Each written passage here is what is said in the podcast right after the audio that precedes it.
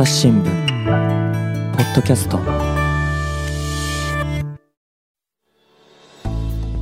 朝日新聞の神田大輔です、えー今回はですね科学未来部の記者矢田文さんに来てもらっています。矢田さんよろしくお願いします。よろしくお願いします。で今回はですね、えーかわいそうの現場からというですねシリーズもの連載ものを書いた矢田さんにですね、まあ、その連載の内容について聞こうということなんですがそもそもこの連載どういう連載なんですかね？はい、あの3月にですね、朝日新聞デジタルの A ストーリーズという企画であの配信した連載なんですけれど、はい。あの内容としてはなんかこう生き物の命について考えるということをテーマにした連載でした。猫のロードキルについて取材をしまロードキル。ってご存知ですいやーなんでしょあのまあ多分きまだそんな一般的に浸透してなくて聞き慣れてない方も多いと思うんですけど、あのロードキルっていうのはあの自動車とかに生き物が引かれてしまうことをあの言います。う猫以外でもあるんですよね？あそうですね。やっぱりその猫以外でも路上に出てきて引かれてしまうっていう生き物はいっぱいいて、まあそのまあ、今はまあ猫が引かれてしまうっていうところでお話をさせていただきましたけど、うんうん。あのまあ、沖縄とかだとですねいわゆるその飛べない鳥で有名なヤンバルクイナとかが、路上に出てきてこう餌を食べに来る時とかがあるんですけどそうねはい、そうした時にやっぱりこう引かれてしまうっていうような現状もあって、まあ、希少な生き物があのロードキルで死んでしまってるよっていうような課題もあの非常に今問題になっていてですねまあやっぱりもちろんやっぱ人間側もきちんと注意して運転しないといけないよねっていうことは改めて、はい、認識しないといけないなって思いますね。今ねヤンバルクイナの話も出てきましたけども、矢田さんは沖縄にいたんでしょ？そうなんです。はい。学生時代大学はい。大学の時に沖縄にいました。うんうんうんうんあのこのね連載は矢田さんが書いているほかに杉浦奈美さんっていうねこのポッドキャストにも何度も出てくれたあの記者がですね書いているところもあってそれだとその奄美の話なんかも出てきますよね。はい。うん、でこれがね、まあまあ、あの今回詳しいことは割愛するので記事で読んでほしいんですけれども、まあ、例えばハイビスカスの話とかマングースの話とかハイビスカスの話がね私結構印象的だったんですよ。あはい。あの 外来種なんですねハイビスカスってね。そうなんですよ。意外とあの知らない方も多いかなと思います。うん実はもともと固有の花じゃないっていう。そうそう。で、そのハイビスカスって、しかし、その、えーと、奄美大島の西部にある宇検村っていうね、名前の村においては、村花、村のお花なんですよね。つまり村を代表するお花としてみんなでめでているっていうのがハイビスカスなんだけれども、えーと、まあ、ちょっと前にですね、奄美のあたりがですね、えーユネスコの自然遺産、世界自然遺産に登録されたっていうニュースは、あのご記憶の方も多いと思うんですけれども、その前の段階で、うん実はハイビスカスを刈り取るっていう判断があったんですね。そうなんですね、まあ、あのこちらの取材してくれたのはあの杉浦記者なので私が直接あの見聞きしたわけではないんですが調査員があの世界遺産に登録するにあたって、まあ、調査員とかがこう下見に来る機会があるそうなんですがそうした時にあのどうしてここに外来種が生えているんですかっていうふうな質問があったそうで、まあ、やっぱり世界遺産登録を目指している村としては、まあ、もちろん村下でずっとこう村民の方たちからも愛されてきた花ではあると思うんですが最終的にあのここのハイビスカスを伐採するっていう結論に至ったそうですね。ねえあの私も奄美も行ったことありますし、あと沖縄なんかでもね、ハイビスカスティーなんて言ってね、うん結構ハイビスカスっていろいろ見かけますし、それこそそうやって、えー飲んだりするっていうようなこともあるけれども、これ、あれなんですね、インド原産の仏草芸とかっていうのなんですね。みたいですね。私もちょっと記事を あの杉浦さんの記事を読むまで、はい、知らなかったんですけど。うん、ただですね、ここのだから経緯がなんともこう複雑だなと思うんですけれども、そういうその、ね、自然遺産入り、世界遺産入りするっていう時に、えーそういうその調査があって、えーで、なんで外来種がいるんだっていう話になったと。うん。で、えー環境省から打診があって、村の方で、えーこのハイビスカスをね、こうどうすどうする、伐採するのかどうかっていうのを話し合って、これ村には反対する人もいたみたいですね。まあそうですね、うん、やっぱり親しまれているし、なんだけれども、最終的にはみんなで納得して伐採をしましたと、えーこれが約800本ですか、うん。なんですが、なんかその、自然遺産、まあ、世界遺産に登録するために、その花、花というかハイビスカス切んなきゃいけないのかっていうのと、あとね、その外来種っていうので、僕、本当ね、毎度ね、何度も難しいなと思うんですけど、うん、タンポポって今普通に見かけるのってみんな西洋タンポポでしょ、うん、日本昔のながらのタンポポっていうのはまあそれはあるのは知ってるんですけど僕ほぼ見たことないんですよ。図鑑とか写真でしか見たことないと思うんです、うん、でねまあ僕もそら幼少の右にはですね綿毛を飛ばしたりしてたわけですけれども僕の記憶の中のタンポポって西洋タンポポなんですよえーと、ただそれは外来種は外来種ですよね、きっとね。えー、で、根絶やしにするっていう話になったら、僕のその子供の頃の記憶はなくなってしまうんですが、うん、なくなるというか、なんかね、既存されてしまう気がするんですけど、外来種との向き合い方みたいなのも、ちょっとなんか考えさせられますね。そうですね、やっぱり、まあ、今回、あの安楽死だったりとか、ロードキルっていうようなテーマも扱ってきたんですけれど、この外来種の駆除っていうところがやっぱりまあある種この連載で一番何て言うんですかね分かりやすいま構図というかがあるのかなと私も思っています。あのまあ、どうしてもこうその土地を本来の姿で守っていくっていうふうになると、まあ、よそから入ってきた生き物っていうのがあの、まあ、駆除しなきゃいけないっていう状況はどうしても生まれてきますよね。であのまあ、外来種の中にもあの種類があってですね例えばその既存の生態系に対してそこまでこう強く影響を与えない種っていうのは、うん、そんなに積極的にこう駆除駆除っていうふうにはなっていなくって例えばその、まあ、特定外来生物っていうなのに指定されているものを、まあ、これはですね、まあ、結構その既存の生態系を強くま悪影響を及ぼしてしまう種が指定されてるんですけれどもそうした種っていうのは、まあ、駆除しなきゃいけないよねっていうことで今駆除が進められているっていうような感じですね。でもハイビスカスは別にそうじゃないんですよね。そうですね今回だとそのハイビスカスっていうのはそうじゃないので確かにそこはすごく難しい問題だなっていうのは思いますね。ただまあこう世界自然遺産にこう登録されることであの守っていける登録されたことで守れるっていう何て言うんでしょうか、まあ、一つの策としても登録っていうのはあると思うので、うんまあ、そこで、まあ、村の方たちは伐採をするっていう選択をしたんじゃないかなと思いますね。まあ、それはね、もちろんそのご当地の選択ですから、ね、外野からやいのえのいう話ではないんですが、うん、ないんですが、この村はですね、なるほどさすがだなっていうふうにちょっと思うところが記事に書いてあって、その伐採したところからちょっと歩くとですね、実はハイビスカスがあるっていう、うん、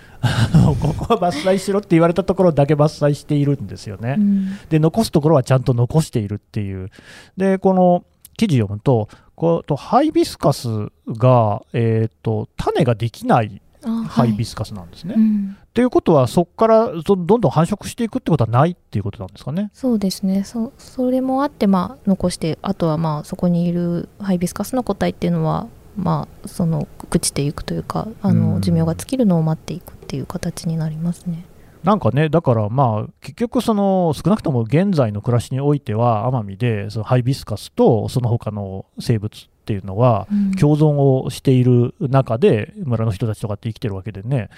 まあ、それにふさわしい選択をされたのかなと思うし、なんかあの自然遺産、世界遺産はもうちょっと柔軟にできないのかなっていう気もしますよね。そうですね、うん、であとあれですよ、奄美といえばね、マングースですよね。はい。そうですね、まあ、外来種っていうとあのマングースをイメージされる方も多いんじゃないかなと思いますね。あのこちらも杉浦記者が同じく取材に行ってくれたんですけれど、うん、まあ、マングースってもともとはハブを退治するっていう名目で人間が連れてきた生き物なんですけれど、まあ、奄美と沖縄本島で今あの駆除が進められているんですがあの非常にその結局のところハブを全然退治してくれなかったっていう。もちろんそまあねの、ハブよりも簡単に狩れる獲物がいるんだったらそりゃそうだよなって思うんですけど。あのあれ知ってます？あのあれですもんね。矢田さんは三重県出身なんでしょ？あはい。高麗渓ヘビセンターって知ってます？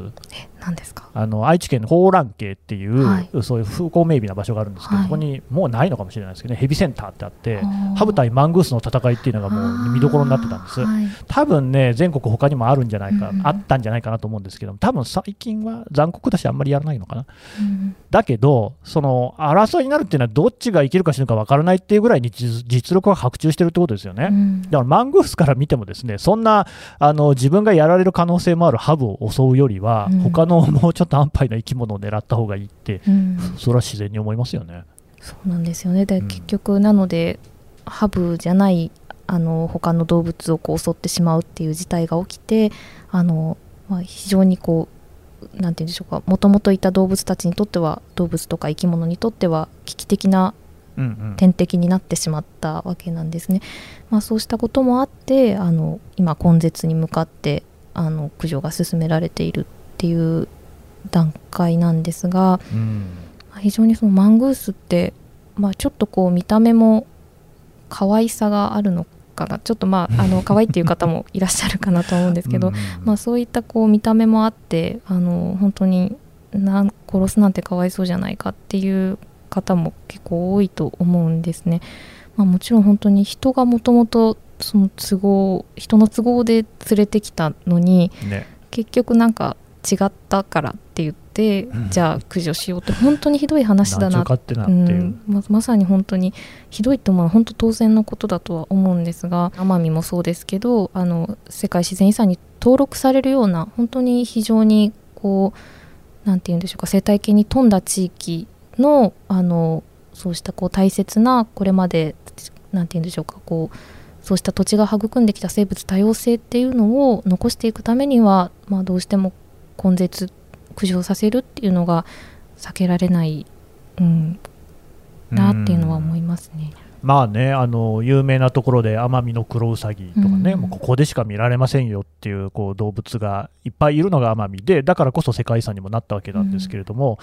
まあ他方ね、そのだからマングースなんかの手にかかっちゃう、そういうね、クロウサギとかがっていう可能性があるっていうことでね、だけど、まあ、命は命なわけじゃないですか。うん。奄美のクロウサギの命は救ってあげなきゃいけないんだけど、マングースはね、殺しちゃっていいのかっていうと、これはなかなか複雑な話ですよね。そうですね。なんか、まあ、おそらくそこのこう命をどう天秤にかけるかっていうのを、まあ、みんな誰もが納得できるように説明するっていうのは本当に、うん、難しいですしそんな説明あるのかなとも思うんですが、あのまあ、取材をしてくれた杉浦記者によるとですね、まあ、その駆除に当たっているあの獣医師さんなんかはその本当に最初の頃は泣きながら殺したっていうようなあのお話もされていたそうで、まあね、うん。まあ、ただやっぱりそのそのマングース1頭をですね。そのその時殺すことによってじゃあそのこその個体がその先こう襲うとか、まあ、殺す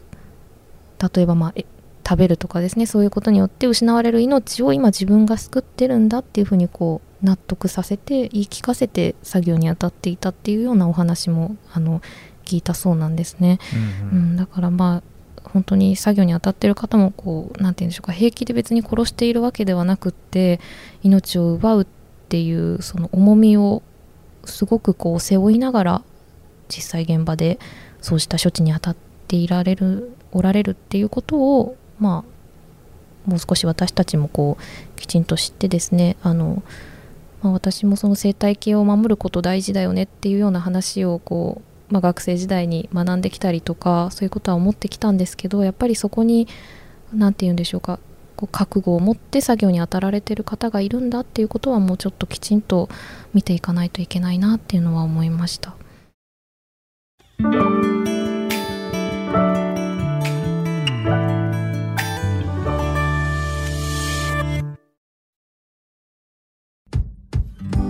難しいニュースもポッドキャストで解説を聞くとちょっと理解できるかも。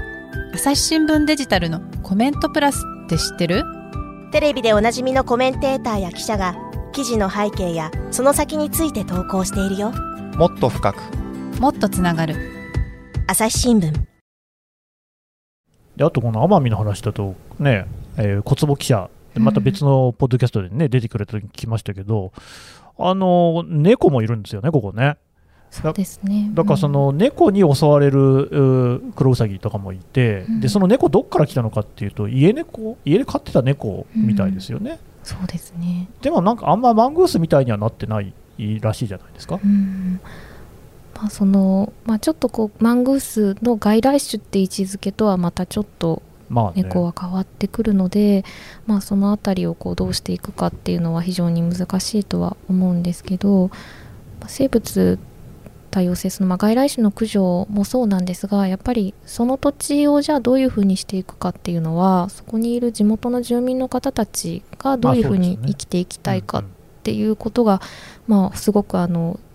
尊重されていくべきだと思うのでこういったその、まあ、住民の方がどう考えるかによって、まあ、変わってくるのかなとは思いますね。これだから世界遺産って言ってねちょっと話変わっちゃいますけれども、例えばオーストリアの首都のウィーンね、うん。これはもう世界遺産なんですけれどもウィーン側が別にもう世界遺産じゃなくていいって言ってるんですよね。うん。というのは世界遺産の指定を守るためにはやっぱり町にあんまり手加えられなくなっちゃうんですよね。景観を守ったりしなきゃいけないっていうことで。いやいやあのウィーンとしてはもっとこう近代的現代的に発展していきたいので別にいいです。みたいな話もあるだからそれはまさに住民が主体的に選択していけばいいんでしょうけれどもまあまあその日本ではやっぱりまだ世界遺産っていうと大変な大事みたいな捉えられ方をしていてこれはまあ我々メディアもそういうふうにね、えーの報道しているところもあると思いますけれどもうん、地元の実情に合わせてね、えー相対的に見た方がいいんだろうなと、あとね、やっぱりさっきからそのこの話の中でいろいろ出てくるキーワードの一つが、まあ、かわいそうの裏側としてのかわいいで、マングースもやっぱりちょっとかわいいと、猫だともっとかわいいと思う人たくさんいるんだろうなみたいな、生物のヒエラルキーみたいなところがですね、可愛さで序列付けされている感じもする。でその辺の話を感じたのが、まあ、動物館だと主観的なものも多分あるだろうけれども、植物と動物だとどうなのかっていうのを描いたのも連載の中にありましたよね。そうですね。あのこちらも杉浦記者があの取材に杉浦さん大活躍あの。あのはいもう大先輩ですの。で ええはい。今、熊本にいるんですけどね、また出てもらおうと思いますけど、はい、はい、あの、まあ、兵庫県にあるため池の取材に行ってくださってですね。あの、まあ、ここのため池周辺に長江鶴のゲートというあの、まあ、非常にあの侵略性のある植物が生えて。水草ですかね。あはいが生えていまして住民の方たちで駆除に当たっているそうなんですね。でその駆除現場を取材してもらったんですけれどあのそこで、まあ、ため池なので亀とかも生息しているんですね。でそこにあの赤耳亀がいたそうでこれもあの外来種、特定外赤来なん耳ですけど。亀ってなんて。あそうですね。緑亀っていうふうに言われることが多いと思います。あのがいてこれも特定外来生物なのであの長江鶴のゲートと同じようにこう駆除が、まあ、求められる生き物なんですけどあのその駆除活動に参加した、まあ、あのお子さんとかも結構参加してくれてたそうで、うん。植物っていうのはこれ駆除しないといけないんですよって説明したらこう皆さん割と納得してあの、ね。うん、やってくれるそうなんですけど。なんか地元のヒーローみたいなのも出てきてね。あ、そうですね、うん。うん。みんなでやってるのこれは微笑ましくていいことだと思いますね。ただそのやっぱり赤耳亀だとなんかこうかわいそうっていう声が上がるそうなんですね。はいはいはい。うん。まあでもなんかその気持ちってすごい私もわかるなとは思っていうんて、うん。まあでもさっきもなんかまあ同じようなこと申し上げたんですけどじゃあでもそこの奪っていい命とかわいそうだよねって言って奪わない命にじゃあどうやって植物だからなのか動物だからなのかってなんかこう明確な理由を持って線引きできるものじゃないと思うので、ううんん、やっぱ同じように生態系を守るっていう目的に向かうのであればそこはどちらも駆除しなきゃいけないっていうことになると思うんですね。だからそこは本当に今回のそのかわいそうっていう感情がなんか最善その感情であの物事を進めるのが最善なのかっていうのをまあ私自身こう取材の中で一つ自分の中の問いにしていたんですけどそれがすごくこう分かりやすく現れている現場だったのかなっていうふうには思いますね。あ子供もね、地元の人も長江長江鶴のゲート、あ水草、水草は取ることに何の躊躇もなくてうん。バンバン取るんですけれども、亀っていうことになると、え、かわいそうやって話になる。うん。だけど、このアカミミガメっていうのも、その在来種にとっては大変な脅威であることには違いがないんですよね。ないけど、やっぱりなんか、あのかわいそうだ、可愛いんでしょうねっていうところで手心が加わっちゃうっていう、まあ、どこまで行っても人間のエゴではあるんですけれども、なんかこう、また結局、このね、かわいそうの現場っていうのの話で、我々がね、持っている、なんというか動物、多分人間もそうなんですけれど、動物の、まあ、生物の死に対する後ろめたさとか、そういうものっていうのを直視したくないなっていう気持ちが、ものすごいこう端的に表れている現場なんだろうなっていうふうに思ったんですよね。うんどうですか、実際に取材してみて。だって、それは、矢野さんにしたってですよ、うん。生き物は好きだっていう側面と、うん。でも、だからまあ、多分殺したくないだろうし、一方で必要性があるっていう場面、その頭では理解できるみたいなのって、結構自分の中で矛盾があったりはしないですか？私はまあその生物多様性とかをまあ学んできた身なのでそれをこう守っていくことがどれだけ大事かっていうのは、まあ、ある程度理解はしてるつもりなんですけれど、やっぱり私自身もその大学の時とかにですね外来種のまあ駆除活動に参加したりしたことがあるんですけど自分でもやってるんですね。あはい、ほいほい。なんかでもやっぱり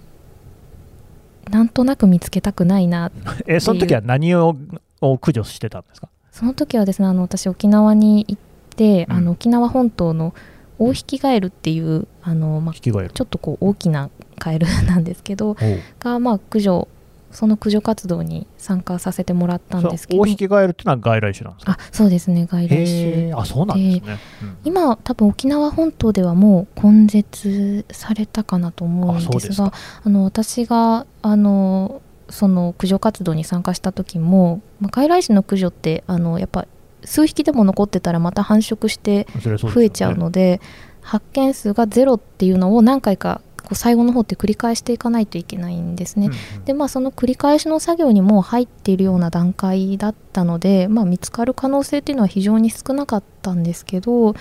ぱ見つけたらでもそのカエルは殺されちゃうんだろうなって思うとやっぱすごいカエルが好きだったので そうなん かへ見つけたくないなって思いながら歩いてた記憶がありますね。うんだからそれこそさっきのね、そのペットの安楽死の話と一緒で、自分がそのね、ま自らの手で殺すんじゃないにしてもですよ、うんその個体が死ぬっていうことを選択しちゃうってことですもんね。うん責任ありますよね。そうですよねなんかやっぱりその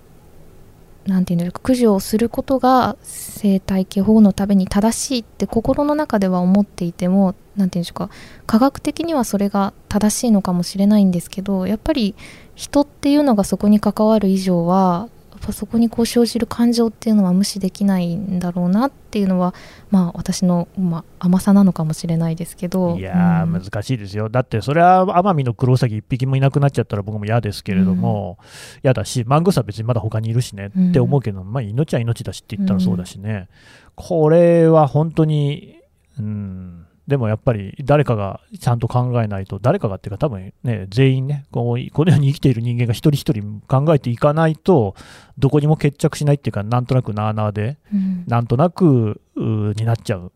あんま良くないでしょうね。そうですねなんか本当まさに今回の連載もまあ科学的な部分うん科学的根拠とそのいわゆる人の感情がこうせめぎ合った時にじゃあ何が最善なんだろうっていうのがまあ共通する一つのこう問いなのかなというふうにも思っていましてまあ本当に安楽死もそうですしやっぱ絶対的な答えが誰もがあやっぱりそうだよねって納得できる答えっていうのが用意できる問題ではないと思っていてそうですよね。やっぱでまさにこう動物に対する感情って本当に何て言うんでしょうかすごく動物が大好きな人とかもたくさんおられるのでそういう時ってどうしてもこう感情が溢れちゃう時とかもあるとあ思うんですね。うんそうした時にこうでもじゃあ何が一番いいんだろうっていうのをもちろんやっぱ感情に流されずに考えることも大事だしでもその感情を全部取り払ってこう決めるっていうのもやっぱ人が判断する中ではなんか違うような気もしていてその感情もきちんと向き合ってあげるっていうのも大事だと思うんですね。で本当に何て言うんでしょうか。多分そういう作業ってめちゃくちゃエネルギーがいると思うんですね。私もやっぱりあのさっきもこうお話したようにこう外来種の駆除活動に参加した時とか自分自身があの、まあ、研究としてこう魚とかを解剖して命を奪っている時とかになんかそこにこうどんな理由をつければいいんだろうってなんとなくまあ言い訳がましいかもしれないですがやっぱりちょっと探してしまう時があってなんかでもそういうふうにこう考えるのってものすごくエネルギーを使うんですけどでもまあ人がこう生きていく以上生き物の命ってどうしても奪わなきゃいけないのでそこは何て言うんでしょうか、うん、なんかまあ多くの人に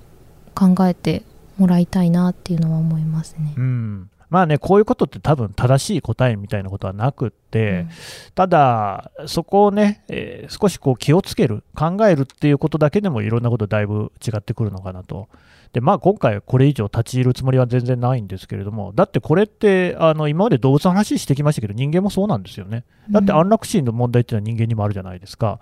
私も思いますよ。その植物状態、いわゆるね。で、ずっとこう生きながら得ているってことが、じゃあ果たしてその人にとって幸せなんだろうか。自分がそうなった時にどういう選択をするだろうか。でも、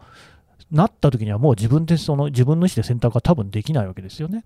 であったりとか、それからその命の重さの違い、私は中東で勤務していましたから、あのこれはもうあの朝日新聞の紙面もそうだし、各メディアそうですけれども、どこの国で起きた事件や事故かによって、記事の扱いって全然違うんですよ。身をもって体験してますけれども、うん、中東やアフリカで亡くなった人の数と、えー、例えば日本、日本はちょっと例外かもしれないけれども、じゃあその中国であったり、アメリカであったり、韓国であったりっていう、比較的日本から距離、心理的な距離も近いところと、中東アフリカとの扱いの違いって完全にありましたし、あとそれから我々の生活っていうのは、さまざまな途上国の人たちによって支えられてるわけですよね。なんでこんなに安い値段で食べ物なり衣類なりっていうのが供給されるかっていうと、安い賃金で働いている人がいるからですよね。そこにも生命の重さの違いがあるんだけれども、まあ普段考えないでしょ。ずっとそれをね、考えて生きていくっていうことになると心がめいっちゃうんで、それが必要あるかとは思う、僕はそうは思わない。思わないんだけれども、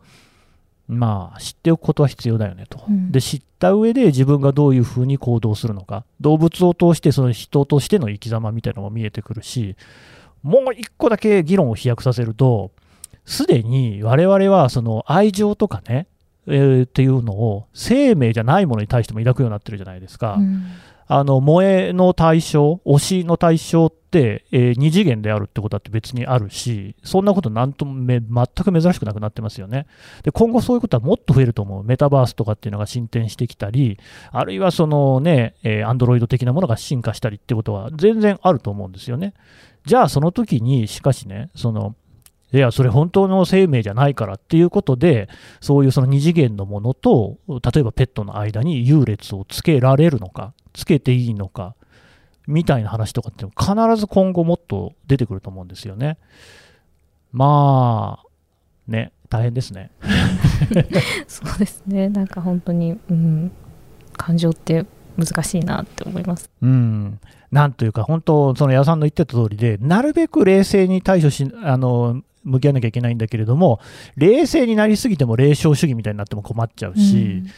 うん、まあバランスなんですけれども、あの煮え切らないね、結論で申し訳ないんですが、ただまあ、そういうことだよっていうことが、なんかこう、複雑なま皆さんに伝わったら良いのかなというふうに思います。はい。というわけで、矢田さんでした。どうもありがとうございました。ありがとうございました。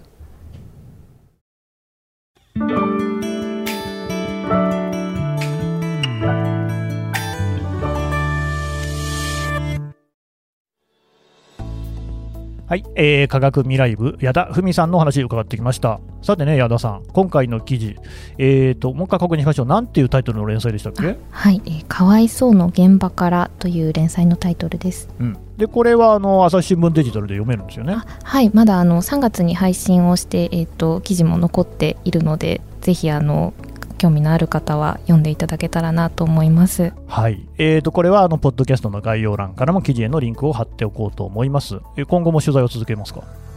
そうですね。なんかまあぜひちょっと第2弾とかできたらいいなとは思うんですが、まだ全然構想中なんですけれど、うん。うん、ね、このあたりもですねもしあの何かこういったことを取材してほしいとかこんなことを考えたなんていうことがあればですね、えーポッドキャストのご感想ご意見をいただくフォームなんかもありますのでお便りフォームからお寄せいただければ私からあの矢田さんに責任を持ってお伝えをしておきます。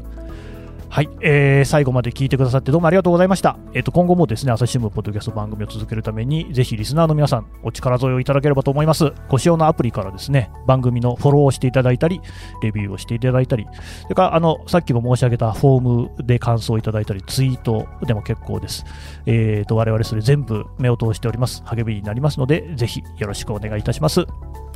朝日新聞ポッドキャスト、朝日新聞の神田大輔がお送りしました。それではまたお会いしましょう。